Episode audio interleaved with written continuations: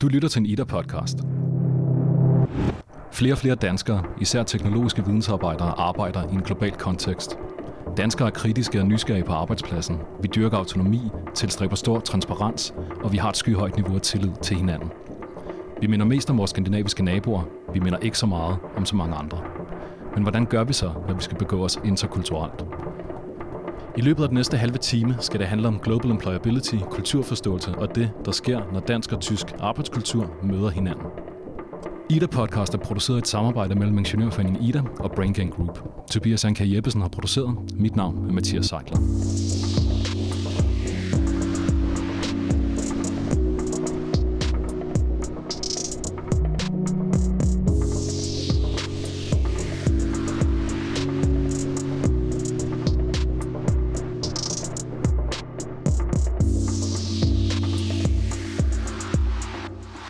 Løbet af den næste halve time sætter vi fokus på de forskelle og ligheder, der gør sig gældende i de rum, hvor danskere og tyskere mødes.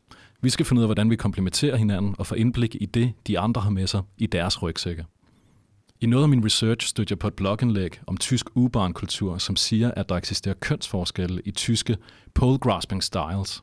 Kvinderne holder fast under hele undergrundsturen, mens mændene resolut læner sig ind i toget til inerti, opsat på ikke at holde fast i noget. Det sker, mens opstandsningerne, igangsættelserne og tyngdekraften udfordrer dem på deres balanceevne. Måske er det bare en særlig vilje til maskinbeherskelse.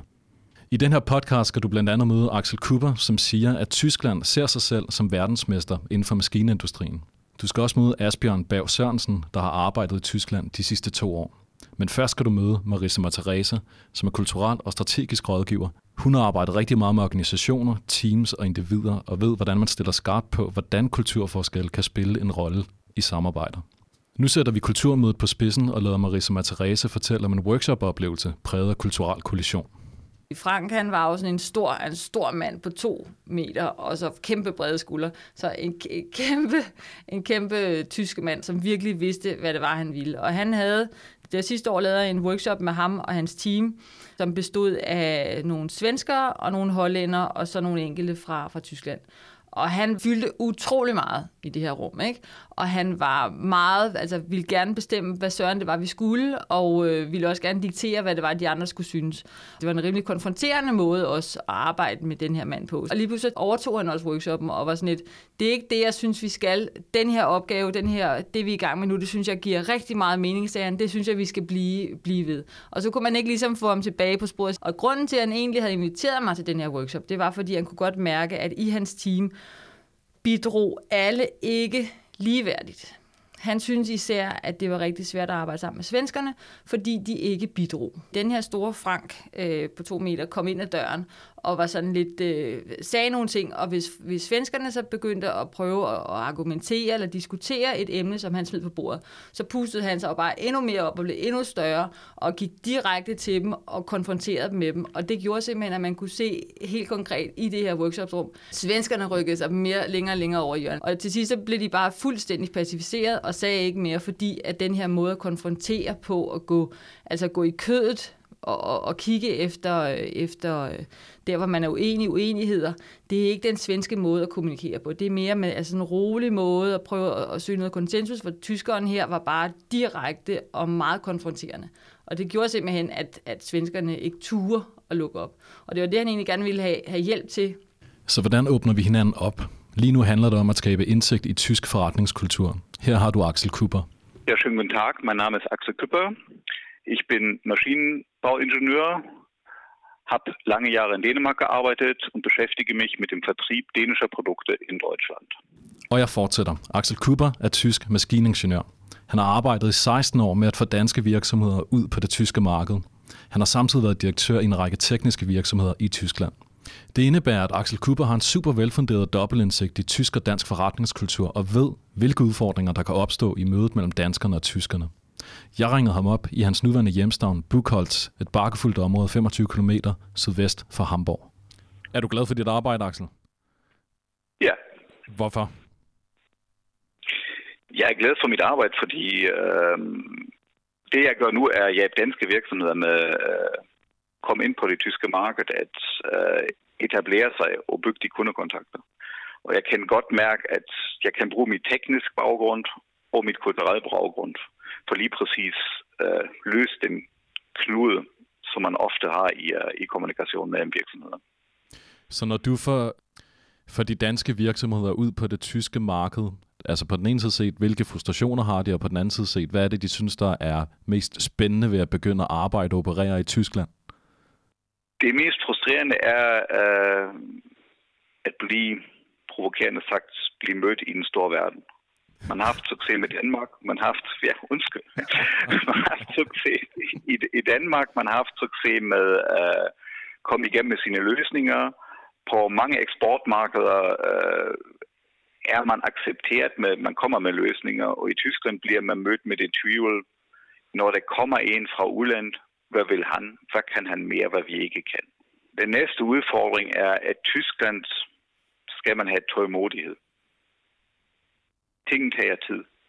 Det tager længere tid at opbygge kontakter. Det tager længere tid, indtil de første ordre kommer.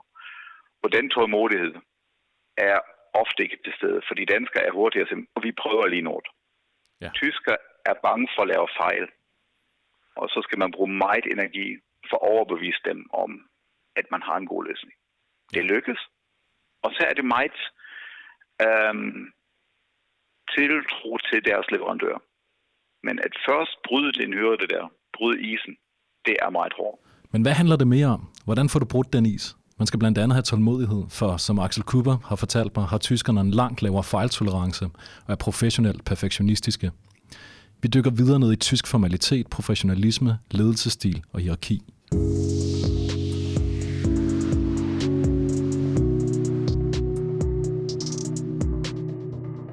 Ähm, herzlichen guten Tag, ich bin Asbjørn Berg und ich arbeite in den kleinen Startup und wir heißen University for Industry.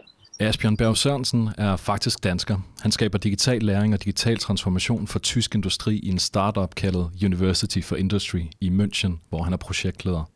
De specialiserer sig i at indhente indsigter fra forskellige industrisektorer og omsætte det til e-learning, som træner industrivirksomheder i at bruge, integrere og i det hele taget forstå de teknologier, der driver overgangen til Industri 4.0. Og det kan være alt fra predictive maintenance til machine learning. Her har tyske SMV'er været bagud i digitaliseringen i forhold til Danmark. Asbjørn Berg arbejder med at kollapse det skill gap igennem digitale læringsprodukter, hvor han har stor kontaktflade med forskellige artede tyske industrivirksomheder. Han har været i Tyskland i to år, og jeg vil blandt andet gerne vide, hvad han med sine relativt friske øjne lagde særligt mærke til. Derfor tog jeg fat i ham. Nu kan jeg ikke lade være med at tænke på, at når du har kollegaer fra Sydafrika og fra Ukraine og Rumænien, så må I vel også øh, have nogle ting ved tysk kultur, som I undrer jer over sammen. Altså, det, den tyske... Øh den tyske ordentlighed, den tyske korrekthed er selvfølgelig noget, man kan, man kan trække på smilebåndet over. Det kan de også selv. Øh, altså hele, hele byråkratiet er jo altid øh, fantastisk. Øhm, når, man så, når, man så, når jeg så siger, at det tyske byråkrati er også er I så vældig langsomt øh, og så rigid, så når jeg snakker med mine romanske kollegaer, så siger han, ja ja, det er langsomt og det er rigid, men det virker. Altså hvis vi skal lege et mødelokale i vores, øh, i vores bygning, som vi ligger i, så skal vi skrive, skrive en, et skriftligt, altså et stykke papir, hvor vi spørger, om vi kan lege lokale. Ja. Øh, og gå ned til en, en kvinde, der sidder lige nede, nede i vores reception, og aflevere papiret til hende, som hun så læser. I stedet for bare at spørge hende. Fordi det er jo procedurer. Og det er jo sådan noget, hvor jeg, hvor jeg ikke kan lade være med at tænke, hvor herste Gud, kunne man ikke bare gå ned og sige, hey, hvad på onsdag, kan jeg få mødelokalet? Er det, er det ledigt? Men det, det duer ikke. Man skal printe formularen ud, udfylde den øh, med de korrekte datoer, og den skal stemples og blive tilbage, og så kan man få lov til at få mødelokalet. Mødeblanketten skal stemples. Eksemplet udgør en interessant ekvivalent til de beslutningsflows, vi finder i tyske virksomheder. Her går det meste igennem lederen, og det kan generere flaskehalse. Her har du Marisa Materese, og vi taler om en frustreret tysk leder. Øh, han synes ikke, de kunne, øh, de kunne øh, performe. Han synes, tingene gik simpelthen så langsomt.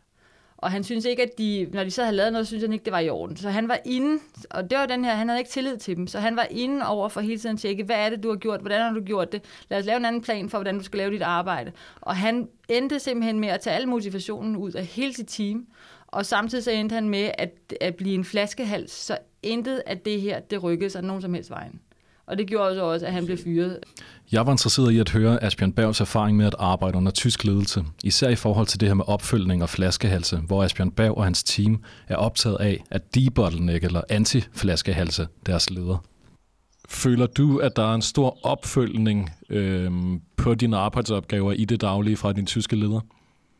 Det skal sige, at min, min, min tyske leder har, har selv arbejdet i, altså kommer fra, fra McKinsey, så kommer fra, fra en amerikansk virksomhed. Ja. Øhm, og derfor har også en, til dels en, en, en, taget noget af den, den, den amerikanske arbejdskultur med sig, men der er ingen tvivl om, at, at sidste hånd, altså alt, der, der går ud, er han indover. Han ændrer nødvendigvis ikke noget, men, men alt har, har den sidste review-sløjfe øh, med, min, med min chef. Okay. Og det, det handler ikke, jeg tror bare, det handler om at, at, at have, have sikkerheden i, at det, der kommer ud, det kan han stå indenfor. Og hvis han skal kunne stå indenfor, hvad der kommer ud, som, som han skal, skal som chef, så er han også nødt til i sidste ende at have, have kigget på alt Men risikerer han så ikke at blive en flaskehals for jeres arbejde? Jo, altså det snakker vi meget om. Øh, hvordan kan man debottleneck ham? Øhm, hvordan får vi antiflaskehalset øh, ham? Det handler om noget, noget, der arbejder vi meget med de, de overgange, vi giver, altså hvornår jeg skal, skal levere noget. Noget til ham ligger i nogle, ligger i nogle specielle slots, og jeg ved, at når jeg giver noget til ham, så har han, så har han tid direkte til at, at komme med feedback på det. Så her har de udviklet en tidsbestemt slot policy, hvor lederen kan review og komme input på de eksakte tidspunkter, hvor der er brug for det.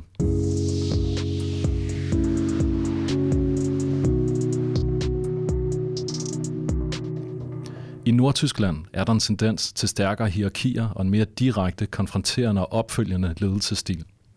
Nordtyskland oplevede under 1800-tallet og Frederik den anden et monarki, som var så militærstyret, at selv hvis man skulle være læge eller jurist, skulle man først have en militæruddannelse. Militæruddannelsen blev derfor en forudsætning for at avancere socialt, og kan måske forklare den nuværende eksisterende hierarkiske kultur, hvor man gør, hvad der bliver sagt, og oftest ikke stiller spørgsmålstegn ved det. Det kan også spille ind i den direkte kommunikationsform. Er du leder, så dikterer du. Vi lader Marisa Matarese fortælle mere om tyske ledelsesstile og forventninger, og fordi det her er en god dansk podcast, er det pakket ind som en Lego-metafor. Jeg lavede en anden workshop øh, med, en, øh, med en, en gruppe, hvor der var en dansk leder, og så var der blandt andet en tysker og en peruaner og en dansker i, i det her, øh, i det her øh, team. Og der byggede den danske øh, leder, han byggede, vi byggede, øh, vi arbejdede med Lego Serious Play, og vi, han byggede, hvordan han så, så sig selv som leder. Og han byggede en bil, og så var der to mennesker øh, foran, og så sad han selv bagved, og det her ret, det sad også foran hos de andre i teamet. Og det synes jeg er et perfekt billede på, hvordan en dansk leder godt kan lide at lede, en typisk dansk leder godt kan lide at lede, det er ved at give de andre rettet. Og der sagde den her tyske leder, eller undskyld, den tyske teammedlem, øh, han sagde, jeg kunne godt tænke mig en leder, der tog rettet. Og det er, jo igen, det er jo igen en forskel på, hvad er det så en tysker forventer af en dansk leder. Det er netop den her med, at han tager rettet, viser vejen og ikke lader sig meget være op til den enkelte. Marisa Matarese fortæller mig også, at den udfordring, at tyske ledere gerne vil diktere, hvad der skal ske og hvordan det skal ske.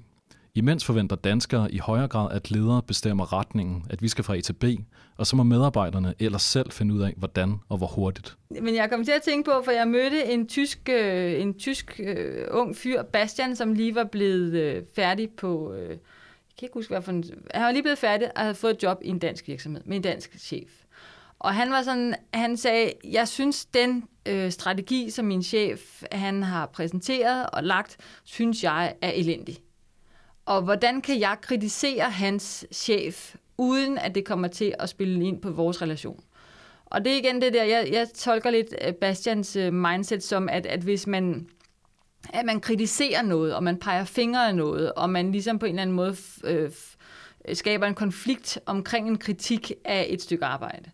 Hvor jeg sagde til ham, det kan du godt gøre til en dansk leder. Du skal bare ikke begynde at sige, at, det, at, det, at du synes, det er dårligt, og, og kriti, altså kritisere det negativt. Du skal tage den konstruktive hat på. Og han sagde, hvordan gør man det? Altså, hvordan... Til en dansk leder? Til en dansk leder. Ja. Fordi han var tysker, og han sagde, hvordan kan jeg gøre det, uden at det får, får konsekvenser for vores relation? Hvordan kan jeg give min chef, som jo er på et højere øh, hierarkisk niveau end mig, en, en, øh, en, en feedback på noget, jeg synes, der er mangelfuldt? Og jeg er jo kun lige blevet ansat. Og jeg sagde, der handler det jo i virkeligheden om, at du skal være konstruktiv og invitere ham til et møde og spørge, om han gerne vil høre dine, øh, dine tanker. Og så sagde til ham, det er jeg helt sikker på, at han gerne vil. Og så sæt dig ned og sige, ikke kritisere og ikke nedgøre, men sige, at du savner måske, at den her strategi peger i den her retning, og det du synes, man kunne gøre, var at gøre sådan og sådan. Og så gik han, det, jeg holdt en workshop, hvor han kom op og spurgte mig i, i pausen, hvad han kunne gøre. Og så næste dag fik jeg en, øh, fik jeg en mail fra ham, hvor han sagde, at nu havde han snakket med sin øh, chef, og det var gået rigtig godt. Og han havde faktisk taget, øh, chefen havde faktisk taget Bastians øh, tanker med ind og havde rettet sin strategi til. Så det, så det er den her igen, altså den der tyske, meget konfronterende måde, øh, som ikke virker i en dansk kontekst. Nu tager vi danske briller på, og så kigger vi på tyskerne, og så leder vi efter noget, der er det pussy. Ja. Det, vi, vi finder specifikt finurligt og pudsigt ved dem. Hvad kunne det være? Alle deres titler, ikke? Det er sådan noget, som danskere tit synes er ret øh, pudsigt ved tyskerne. Hvorfor har de brug for at kalde sig doktor, doktor øh, efternavn? Altså, hvorfor kan de ikke bare hedde Hans eller, eller Jørgen, eller hvad sådan det nu er? Hvorfor skal de have alle de her titler på? Det, den her, det her forskel i hierarki, som vi synes er meget mærkeligt, fordi vi har lidt den her kultur med her i Danmark, at man respekterer folk ved at, at vise dem, at vi, er, at vi er lige alle sammen. Og det her med at vise respekt ved at vise, at alle er lige, sådan foregår det ikke i Tyskland. Kort tid efter, at Asbjørn Berg begyndte sit arbejde i Tyskland, lavede han den her brøler. Jeg har været hernede to-tre måneder, og på det tidspunkt var mit tysk stadig meget i begynderfasen, og vi havde et, øh, et møde med vores øh, board, altså vores board of directory, Øh, og her sidder, her sidder en, en tidligere øh, CEO fra, fra Siemens, øh, Mr. Gierse, som er en, er en, er en vigtig mand. Øhm, og jeg spørger ham, om, om han vil have kaffe. Øhm, Møgtes du en kaffe? Og han svarer ikke. Og jeg tænker, det var da i grunden lidt, lidt sjovt, fordi jeg sidder lige overfor ham, han kan jo godt høre mig, men han, han vælger simpelthen ignorere mig. At mine af mine kollegaer, så er nødt til at prikke til mig og sige, øh, sig, Ah, okay, ja, sorry. Det er simpelthen, han, han, vil ikke, han vil ikke tiltale som, som du. Du og de er hammervigtigt. De fungerer både som hierarkiske markører, men også som tillidsmarkører, og de viser, om man indgår i en professionel relation eller en venskabsrelation. Axel Cooper hjælper os her med at forstå konsekvensen af ikke at bruge det korrekt. Den tyske kultur er generelt mere formelle. Og du og de er et stort punkt, når man starter kontakterne. Som chef, som mange danskere gør, skal man ikke starte med et øh, uh, tilbud et du med det samme. Det gør mange i uh, amerikanske virksomheder, men for konservative tysker giver det tit en uh, ulempe, uh, fordi de tager det du, som du er en personlig ven. Og når du så skal have nogle um, konflikter med medarbejderen eller kollegen, så bliver det taget som en personlig fornærmelse. Og det er noget, som man, øh, hvis man har den danske du-kultur, ikke forstår. Asbjørn Berg, som har opereret i Tyskland i nogle år, ser faktisk nogle fordele ved at have en formel skældning. Det gør det blandt andet nemmere at skille mellem privatpersonen og den professionelle person. Det, det har også en, en, en øh, form for en form for formalitet, der gør, at når, når man gerne vil være formel og holde tingene formelt og på et professionelt niveau, så har man et sprog til det. Ja. Det vil sige, det, der, er en meget, der er en meget lidt, igen det her, den, den flydende overgang mellem, mellem privat, øh, privatpersonen og, og arbejds- og den formelle person, er her meget mere nemmere at afgrænse, hvilket også vil sige, at du har også meget nemmere ved at sige, nu er jeg, nu er jeg arbejds mig, og nu er jeg privat mig. Altså, der er meget lidt privat i, det, i den tyske arbejdspersonlighed. Den er meget clean, den er meget ren. Ligesom der er en identitetsmæssig stærk adskillelse mellem det private jeg og arbejdsjeget i Tyskland, så hersker der også vidt forskellige tilgange til tid og fleksibilitet. Det er både noget tyskere og danskere virkelig kan undre sig over, når de konfronteres med hinandens kultur. Lyt med her. Asbjørn, har du, øhm, har du danske venner, som der arbejder sammen med tyskere? Det har jeg, ja. Hvad er det, I taler om, når I sidder og knaller bajer ned sammen? Altså en af de ting, der, der er markant anderledes, er, er arbejdstid. Det at være på arbejde øh, er i mange gange i Tyskland et, et tidsrum, der skal udfyldes. Det vil sige, hvis man har en arbejdstid, vi har en arbejdstid, der hedder 9 til 18. Hvis jeg nu øh, eksempelvis er færdig kl. 16, med alle mine opgaver, så går man ikke hjem. Så, så bliver man der, selvom man ikke har noget at lave i to timer. Nogle af mine, nogle mine danske venner er bedre til at, at sige, Nå, jamen, når jeg er færdig med en opgave, så går jeg hjem. Og så kigger tyskerne mærkeligt efter mig og tænker, hvad fanden går han hjem på den her tid for? Men, men det har de ligesom lært at leve med. At det, må man, det må man så leve med, at de kigger mærkeligt efter det. Men jeg oplever ofte den der øh, den snak med, altså med danskere, ser når de lige har flyttet herned, hvor de siger, at tyskerne de arbejder så meget. De, de, og der er jeg nødt til at nogle gange også sige, jamen, jamen, nogle gange så sidder de der faktisk også bare for at sidde der. Og, og man, i mange større virksomheder kommer man ikke hjem, før chefen han går hjem. Det vil sige, at hvis chefen arbejder til klokken 9, så arbejder man til klokken 9.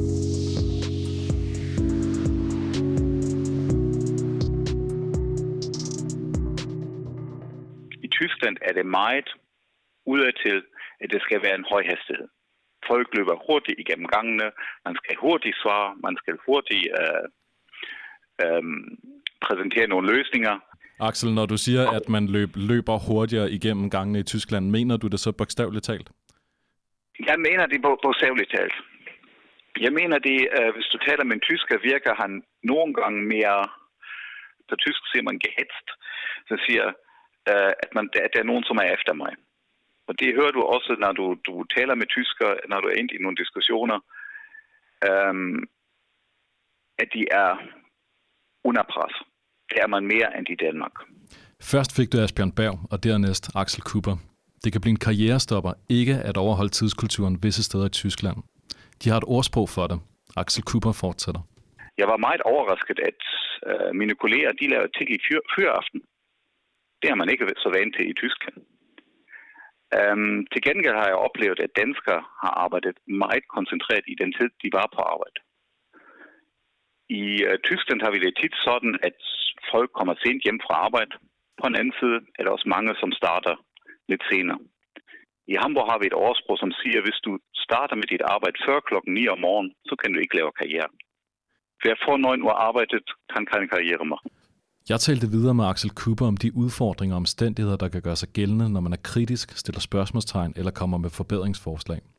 Det fik mig til at tænke på silotænkning, og jeg havde en diskussion med Marisa Matarese, som handlede om, hvordan man kan håndtere de kommunikationsbarriere og vandsætte skodder, der kan kendetegne nogle tyske virksomheder. Hvordan ser man, at der er vandsætte skodder? Helt konkret, hvad betyder et, vand, et, et vandsæt skod i sådan en, en tysk organisation? Det betyder, at hvis du, hvis nu vi siger, at der er tre niveauer, ikke? og niveau 1, det er øh, chefen, og så har vi mellemlederen, og så har vi øh, ja, ham, ham, der nu laver det, der skal laves øh, på, på niveau 3. Hvis ham, der er på niveau 3, godt kunne tænke sig at sige noget til sin chef, og sige, det er det dur ikke, jeg synes, at strategi er elendig, jeg synes, vi skal gøre tingene på en anden måde, så kan han ikke bare tage fat i chefen så bliver han nødt til at gå til niveau 2 først og, og, og, og udtrykke sine bekymringer, og så er det op til niveau 2 at tage den med videre. Så det er det, jeg mener med vandtætte skodder, at det er ikke bare alle, der snakker med alle, og, og kommunikationen, der flyder helt frit. Der er nogle hierarkier, som man skal overholde. Og du kan ikke bare komme og, og skubbe til det, fordi du synes, at, at tingene ikke øh, er, som de skal være.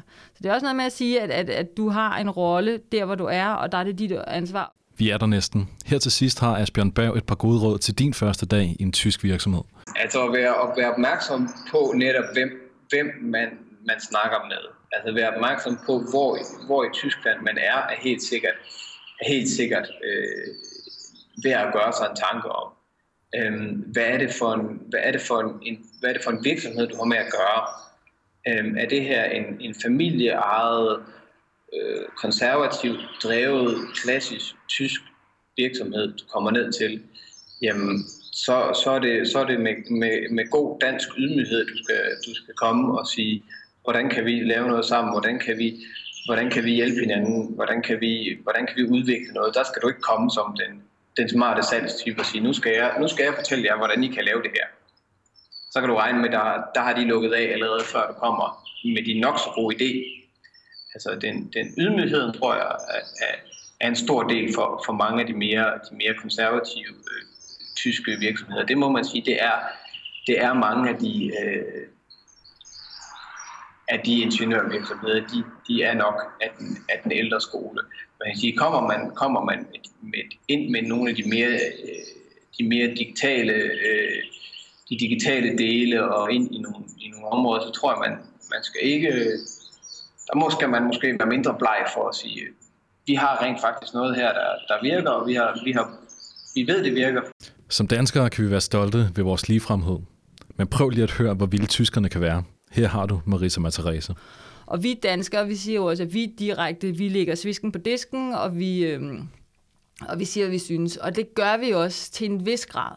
Men lige så snart vi kommer til en personlig uenighed, eller vi kan se, at den her uenighed er ikke bare noget, som man kan glide hen over, så plejer danskere typisk generelt at ligesom gå udenom den konflikt.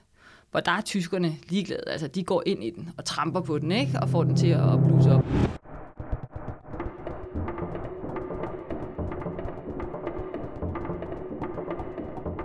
Tak til Marisa Materese, Axel Cooper og Asbjørn Berg for deres medvirken. Du har fået indsigt i ledelse på tværs af kultur, i global employability, i kulturforståelse og i det, der sker, når dansk og tysk kultur og arbejdskultur møder hinanden. I de show notes, der følger med podcasten, finder du links til flere af de emner, vi har taget op. Ida Podcast er skabt i et samarbejde mellem Ingeniørforeningen Ida og Brain Gang Group. Svend Timo Borg er lyddesigner, Tobias Anker Jeppesen er produceret, og mit navn er Mathias Seidler.